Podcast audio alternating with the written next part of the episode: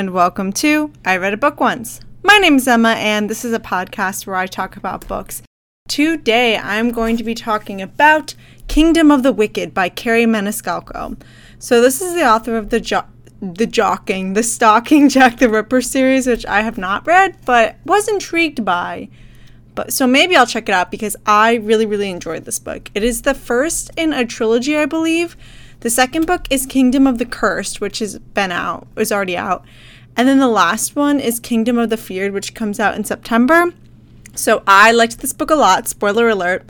And so I think I will be continuing with the series with the second book and then hopefully into the third. Hopefully I will like the second one.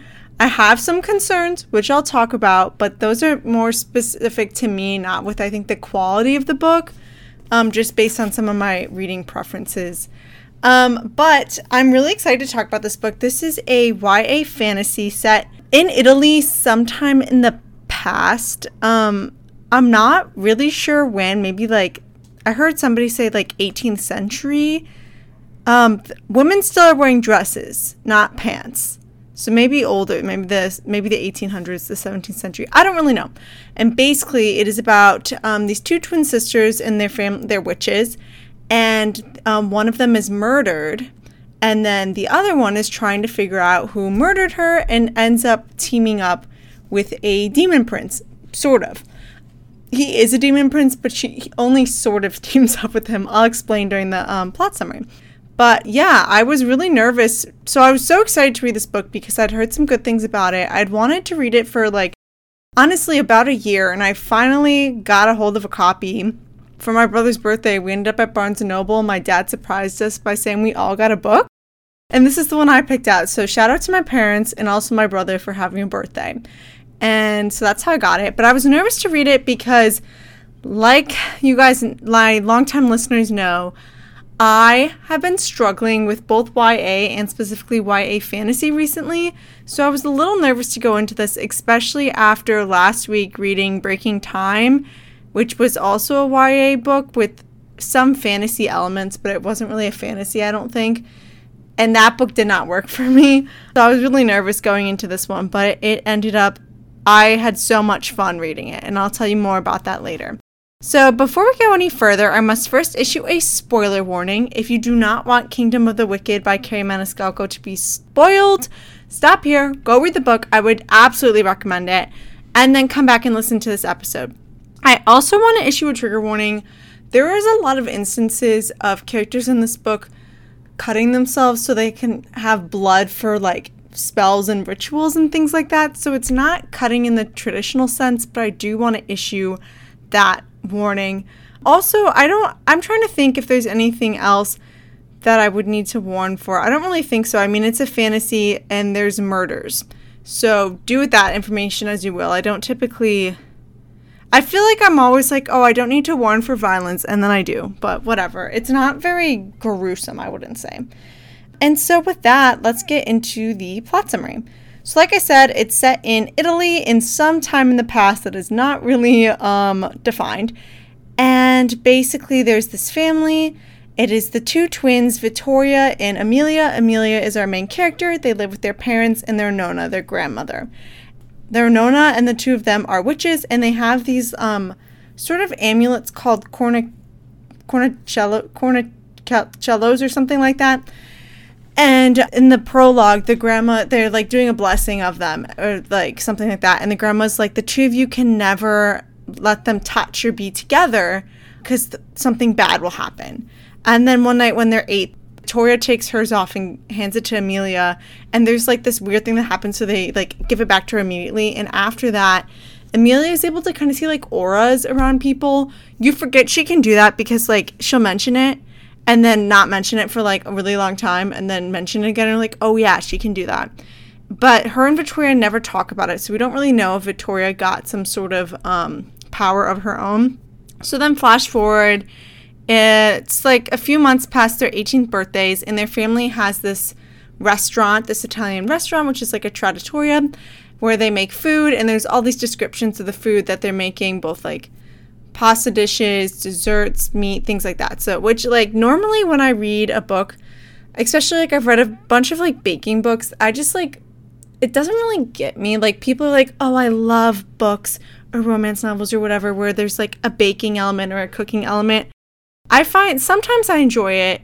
Other times it's not really like, I can't like, especially if I haven't had the food before, I'm like I'm not salivating as some other people might be, but I did enjoy the descriptions in this one. Anyway, so they have this book and we have Victoria's like acting kind of shady and she's like been going out and Nona's like bad things are going to happen, like everybody needs to go home, and she is not heeding the advice. Amelia, meanwhile, goes to the monastery because once a month or once a week or something, she goes and makes them a meal. And she sees Brother Antonio, who is her age, but recently pledged to be a brother in the church. And she, like, used to have a crush on him. And maybe he's also feeling her, but we're not really sure. So she's there and they're chatting. And then Victoria shows up and scares them and says that she... And Amelia says, "What are you doing?" She says, "I'm going to marry the devil... something, something, something." And they're not supposed to let other people know they're witches because at this time, people did not like witches. So they would hunt them down. Another thing to note is that Amelia's family so there is light and dark magic in this world. And their family doesn't practice the dark magic at all. So Amelia's like, "What are you doing?" So they go back home and the next night, the grandma's like, "It's a blood moon or something like that. You all need to come home." And Amelia, the night before, left her basket of good food or something at the monastery. So she's going back to grab it. And when she gets there, she feels this tug, this pull to go somewhere. So she's following it and she finds her sister murdered. She's dressed up in this very fine white dress and her heart has been taken out of her chest. And there's some man standing over her who like puts his finger and then licks blood. And so she screams. And then he drops his knife and runs away or something like that. They have a brief sort of conversation. And then her sister's been murdered and we flash forward about a month. The family's been grieving. It's been horrible, obviously. And prior to her sister being murdered, one other girl was murdered in the same way as Victoria. So it's a pattern. One or actually maybe two other girls were. I can't remember at this point. But it's kind of like a string. Throughout the book, more girls end up getting murdered. So Amelia is devastated. She has always been kind of the more rule-following one. So one night she's, like, in her room. She shared a room with her sister, and she remembers her sister had this, like, hiding spot in the floor. So she takes up the board. She looks, and she sees this journal, her sister's journal. But for some reason, she can't open it. It's been spelled. So she's trying, and she also finds 2 pages to a grimoire that is not her sister's. And a gambling token with a frog on it and something else. So she goes to her friend Claudia's aunt because they do practice the dark arts and her friend Claudia does scrying so she can see into the future. So she goes to the aunt to talk to her about what the different things are, and her aunt says, you know, stay away from this stuff, blah, blah, blah. But she ends up figuring out that if she wants to open her sister's journal, she has to prick herself for some blood. Actually, this might happen later, but basically she's able to open the journal and there's not a lot of information that is useful in it. The other thing that happens is that she decides that she needs revenge and she needs to figure out who killed her sister, you know, as one does. And so she ends up taking the grimoire pages and sees that it is to summon a demon. So her family would, like her grandma would absolutely go nuts if she knew she was going to do this, because that includes like blood and bones and things and a summoning circle and all this stuff. But she does it anyways, and she realizes she needs some gold. She uses that knife that guy dropped, and she ends up summoning a prince from hell, one of the 7 demon princes. So there are 7 demons, the Malvagi, something like that. And they are they're basically the 7 deadly sins. So she summons wrath. To make the summoning work, she has to have some sort of phrase. And it has to be in Latin. So she uses the phrase like eternally bound or something like that. And so he is like, you need to tell me what you did so I can undo it. And she says no. And then he's trying to get her to swear a blood oath to him and swear to his house, because each of the 7 princes of hell have a different house. We later find out that Pride is the king, but that doesn't really make sense to me if there's 7 princes, but whatever. So she like doesn't really trust him. So she says no and leaves, and he's bound there for 3 days. And after the third day, he goes back to hell, basically, the demon world or whatever it's called. And so she's trying to figure things out. She ends up adventuring, and she ends up seeing Envy, and he uses his powers. Basically, when you are in the presence of one of these princes of hell, they can influence you with their power. So he makes her feel very envious. She almost gets attacked by a invisible demon. She finds Greed's underground casino from her sister's gambling token and talks to Greed. And then right after that, she goes home and she's like confronting her grandma about what's going on. And she takes off her cornucolo, and her sister's was taken when she was murdered. And it was apparently, it's found its way with a viper rat, some sort of demon that's basically like a viper snake demon that's protecting it. And she's confronting her grandma, and her grandma's finally giving her answers. And then the invisible demon comes and cuts her grandma's throat and steals her cornucolo. We find out that the cornucolos from Greed are the two horns of Hades. And basically those were the two horns from Pride, the king of hell's horns. And if basically what's been going on, we learn from Pride is that, from Wrath, is that Pride is trying to marry a witch, and that he needs to do that in order to like keep the gates of hell closed. Anyway, so her grandma doesn't end up dying, but she ends up going with Wrath, and he ends up getting out of the circle somehow. And she doesn't swear to him, but she keeps having these conversations where she finds out information. She goes after her sister's cornucolo after hers is stolen, and she almost dies. She does get it, but the viper like pierces her, and so she almost dies. And Wrath ends up saving her, even though he said he wouldn't, takes her back to his place and does some sort of ritual that involved them both being naked in the bath, and he kissed her neck. And then there's some servant there who's like saying some stuff. I don't remember what his name was. And he's like, you just need to finish it. Anyways, we're like, oh, what's going on there? So then they're going on this adventure trying to figure out who is murdering these witches, who does not want Pride to get married, basically. And Wrath is like, it's not Envy, it's not Greed. I don't think it's my brothers. And she says, maybe it's witch hunters. And he's like, no. And then also Antonio had been talking about shapeshifters.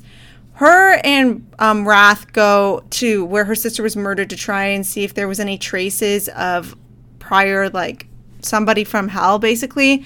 They can't find anything, but Antonio stumbles upon them and then tattles to her mom that she was, like, basically with this man. And so that was sus.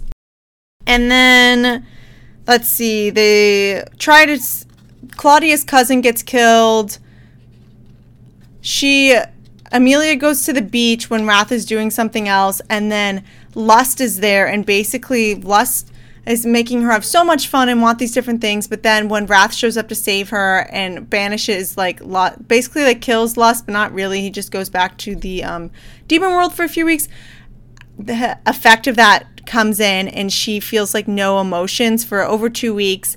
And she's, like, since left her family because she is afraid of them getting attacked, basically. So she's like, don't worry about me, blah, blah, blah.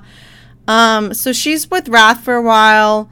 And then he's like, do not leave tonight. But she leaves anyways. And that is when Envy shows up and is like, you need to give me both of the cornucolos. And if you do not, I have your family. I'm going to kill them all. And then Antonio has Claudia, brought her back to her place. So she's like, oh my God, what am I going to do? So she goes back to see her family, and her grandma does some like crazy spell to banish Envy. It's not going to last that long. She goes after her cornucolo. She finds it. Wrath comes. Envy comes, and he's got all these demons that are trying to kill her. There's also a vampire earlier on. And Wrath like protects her but dies. And then... she tries to summon him back, but he doesn't come, so she thinks he must be dead. She ends up realizing the shapeshifters are real and finds one of them, who's a character we were introduced to earlier that I forgot to mention. And then she ends up deciding that she is going to marry pride to put an end to this, but also it's revealed that Antonio was the one killing these girls, but he didn't know what was going on with the hearts. He didn't rip out the hearts, so somebody else was doing that. We can assume it was Envy, because for some reason he wants the gates open and he does not want Pride to continue to be king. So when she agrees to marry Pride, Wrath shows up, so it turns out he wasn't dead, but he's a completely different person now. I'll talk about this later. He is acting like none of this mattered, and so she signs the thing and he takes her to hell, and that's the end of the book. That was not my best necessarily plot summary. I mean, are any of them good? I don't know, you let me know. But I tried. There's a lot of plot going on in this, and there's a lot of different things, and I wanted to touch on all of them, but I don't know how well I did. But basically, that's kind of what's going on throughout the book. It was so much fun. So this is one thing. So like I mentioned earlier, prior to this, I read Breaking Time, which if you didn't listen to that episode, I did not like that book. But that episode's really fun because I basically took the premise and then rewrote the story. So if you're interested in that, go check it out. But so when I was reading Breaking Time, every time I picked it up, I didn't want to. So I would stay on my phone later than I was supposed to. I tried to get off my phone an hour before I go to bed, read for that hour before I go to bed, and then get ready and actually go to bed. Because that's supposed to help you sleep better if you're not on phones and looking at blue light and screens and stuff like that. And I have enough trouble sleeping, so I try to do that. But reading Breaking Time, I was not absorbing anything, so I was so nervous. But every night, I was excited to pick up Kingdom of the Wicked. I actually stayed up late the last night to finish it because I had about 30 pages left when my alarm went off to, go to bed.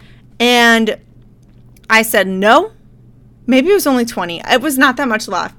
I said no, and I stayed up an extra 15, 20 minutes so that I could finish the book.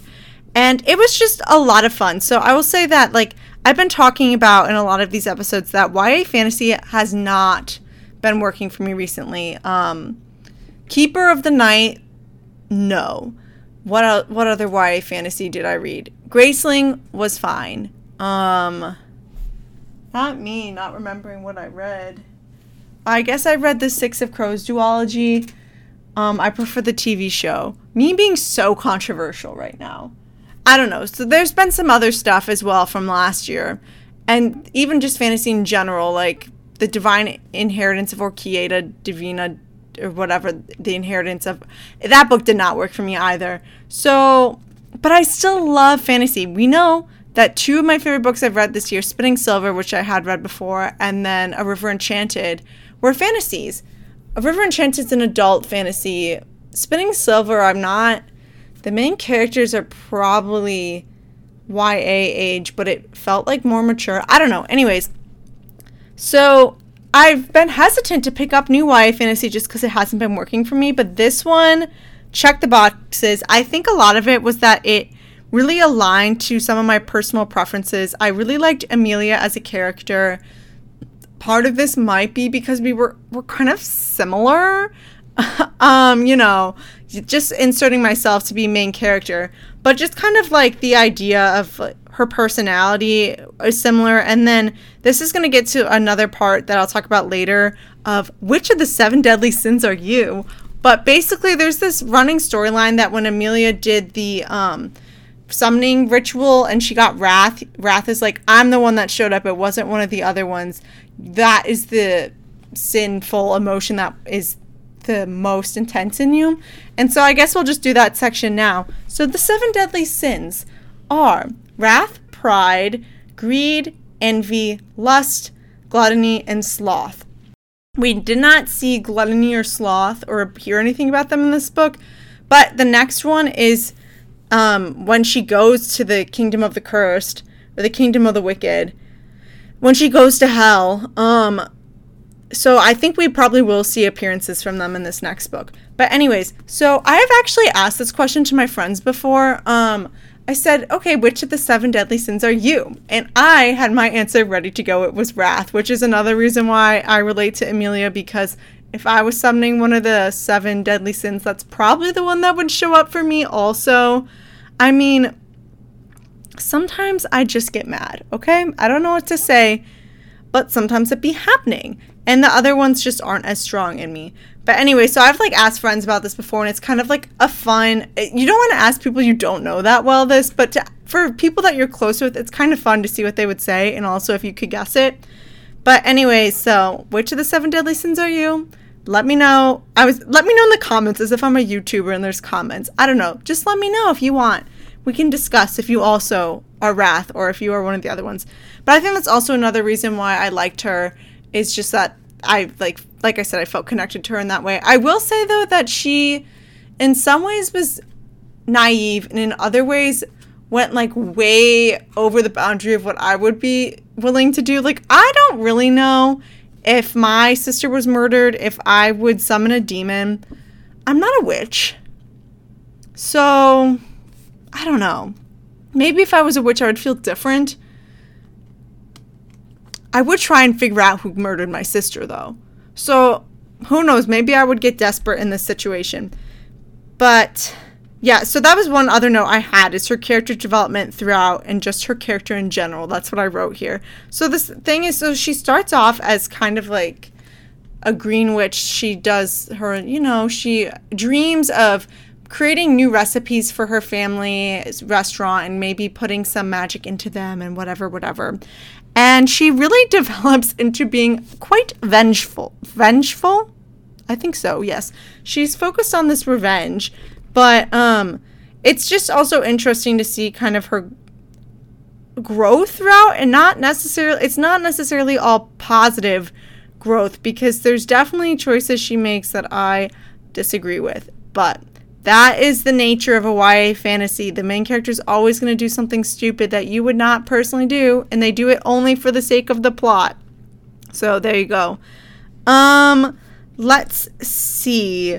What else should I talk about? I have a lot of notes just about all the general characters. I think we'll do that, and then we'll end the episode with my book 2 predictions and loose ends from this book. So next, let's talk about Vittoria, her twin sister.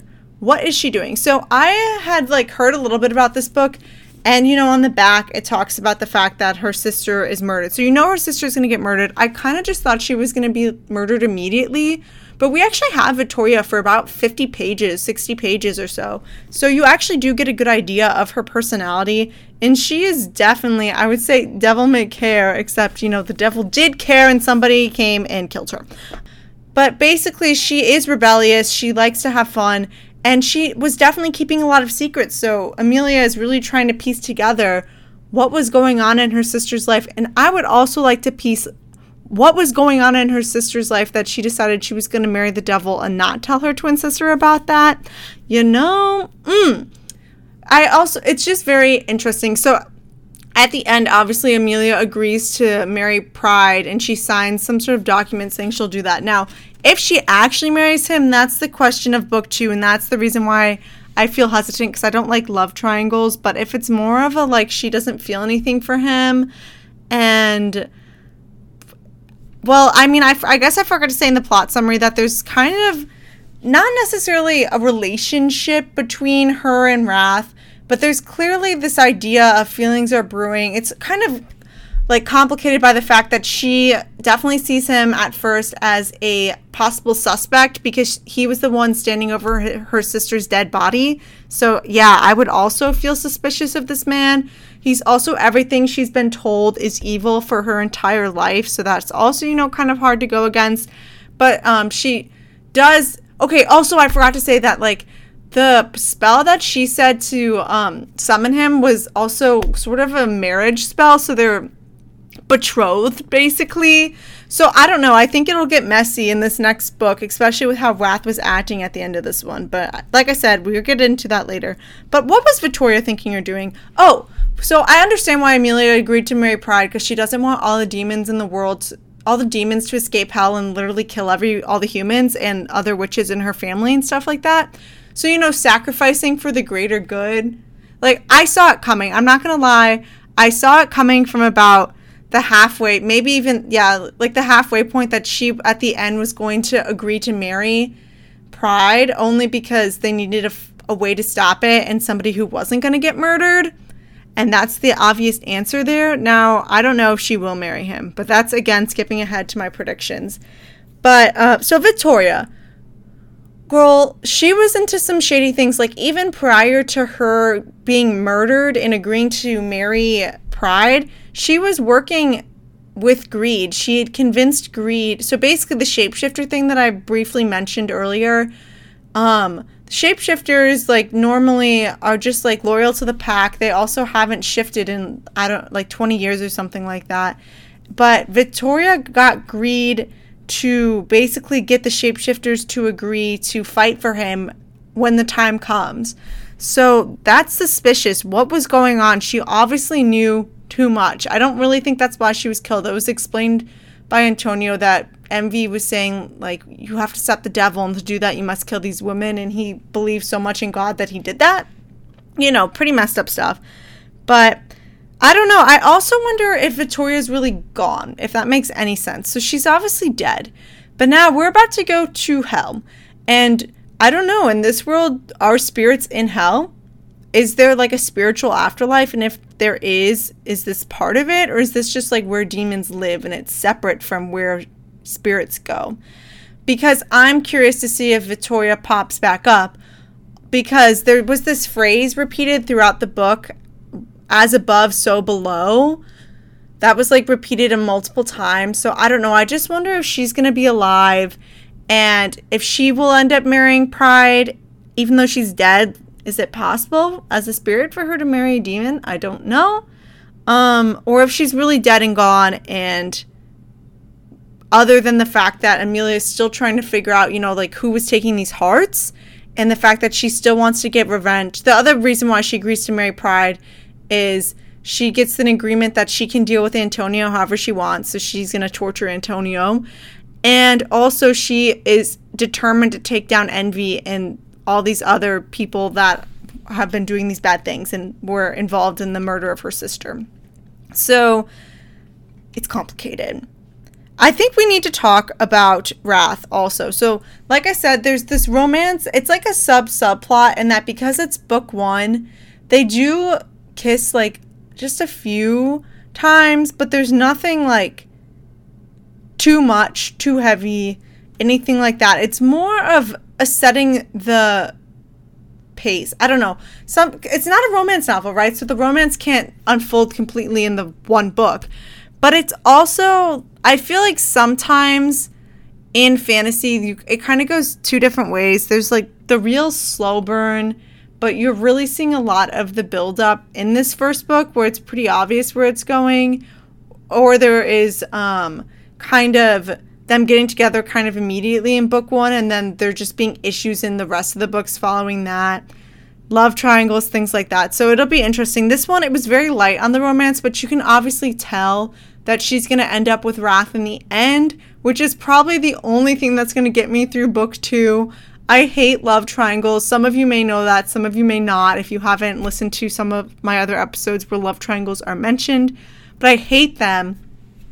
And I really hope in book two she does not have feelings for Pride, because I'll scream. I also know she's going to end up with Wrath because at the end, where is it? Okay, at the end of the acknowledgement section, the author writes, "I hope you're excited for Amelia and Wrath's next wicked adventure." So it could be, you know, that these are just the two main characters. The whole book is from Amelia's perspective. Oh, that's another thing. The writing. This is what I meant to say earlier when I was talking about why I like this book. The writing was so good, so engaging. It is the perfect YA fantasy writing style. The first person really drew me in. I liked the narration. I liked her personality in the writing. I don't know if that makes any sense, but that's another thing that really kept me flipping through the pages, is that the writing was great. It was just the exact kind of writing that I need for this. I can't think of the words to describe it, but read the book and you'll understand what I mean, hopefully. But anyway, so this sentence in the acknowledgments about being excited for the two of theirs next adventure, I mean, he's clearly, I think, endgame for her, but we'll just have to see. But with Wrath, so he basically throughout the book says, "I'm not going to save you," and then does save her. This happens 2 or 3 different times. But the weird thing, so there's some sort of secret. His servant She overhears him talking to his servant at one point.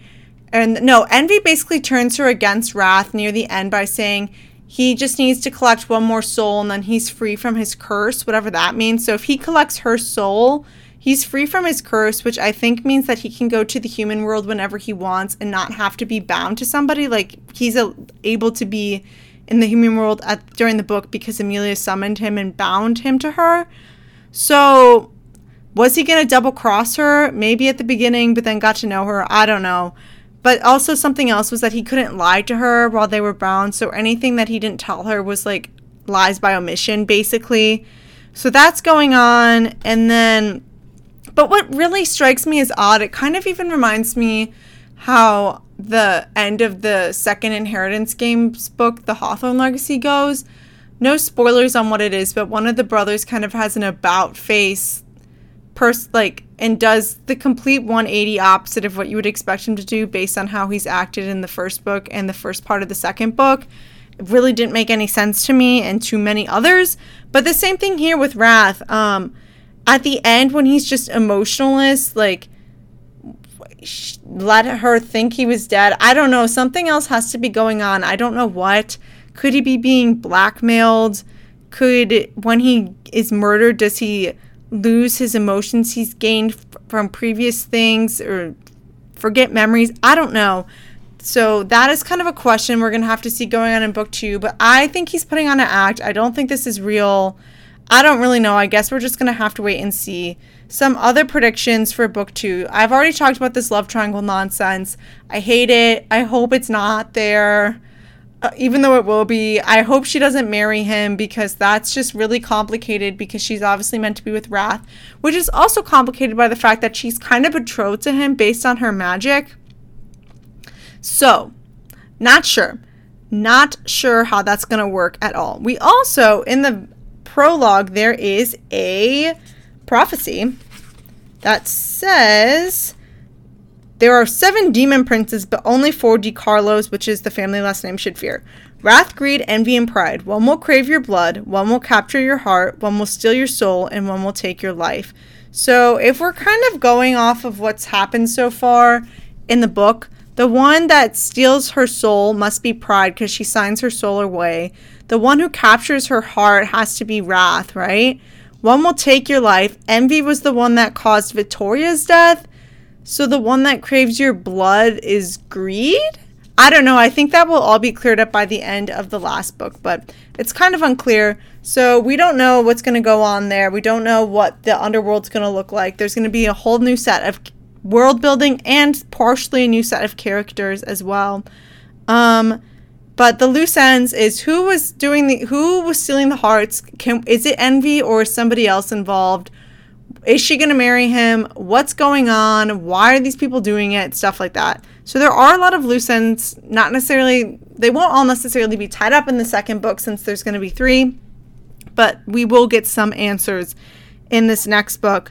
And finally, I just want to say that I also enjoyed the secondary characters of Nona and her parents and some of the other friends. It was interesting because I really feel like this book had one central character, Amelia, with Wrath as a secondary primary character, but he doesn't really show up for the first good chunk of the book, and then Amelia does a lot of things just on her own and gets billed out by Wrath or meets up with Wrath later on.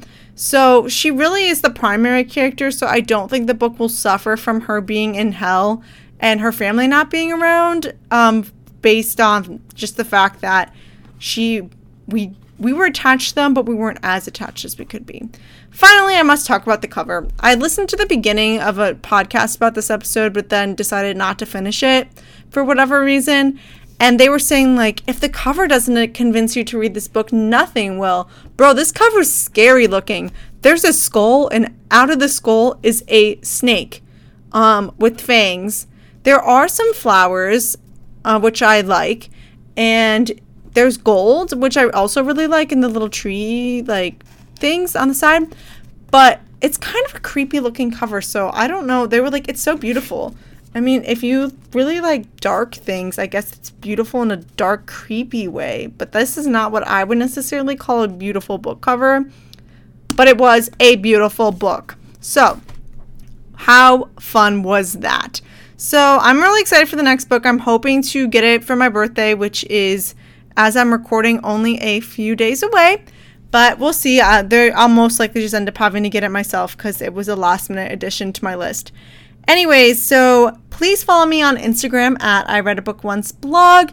While you're there, you can DM me your thoughts, feelings, opinions, concerns, questions on this book episode and podcast. I would love to chat and hear your thoughts. And also, if you want to tell me which of the 7 deadly sins you most relate to, we can chat about that.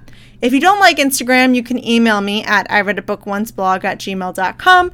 And also, please rate, review, and subscribe to my podcast. It helps other people find it. It will make me happy to see more ratings and reviews. And if you review, I will shout you out. And it would definitely mean the world to me. Next week, I will be talking about When We Were Briefly Bright and Beautiful by Jillian Madoff, maybe? I don't know. I don't have the book in front of me, so I definitely could have the author wrong on that. It was my August Book of the Month pick. I'll tell you more about kind of what was going on with all of that, but I think it's literary fiction, and it is revolving the story. So the main character is the sister of a young man accused of rape, and how he is rich and white and privileged, and how his family is trying to fight the case saying that he's innocent. So we will see how it ends and what's going on. I was a little hesitant because of the content, but the writing's really good. I'm about 120 pages in, so we'll see how it ends. And with that, my name is Emma. This was I Read a Book Once, and I'll catch you guys next time.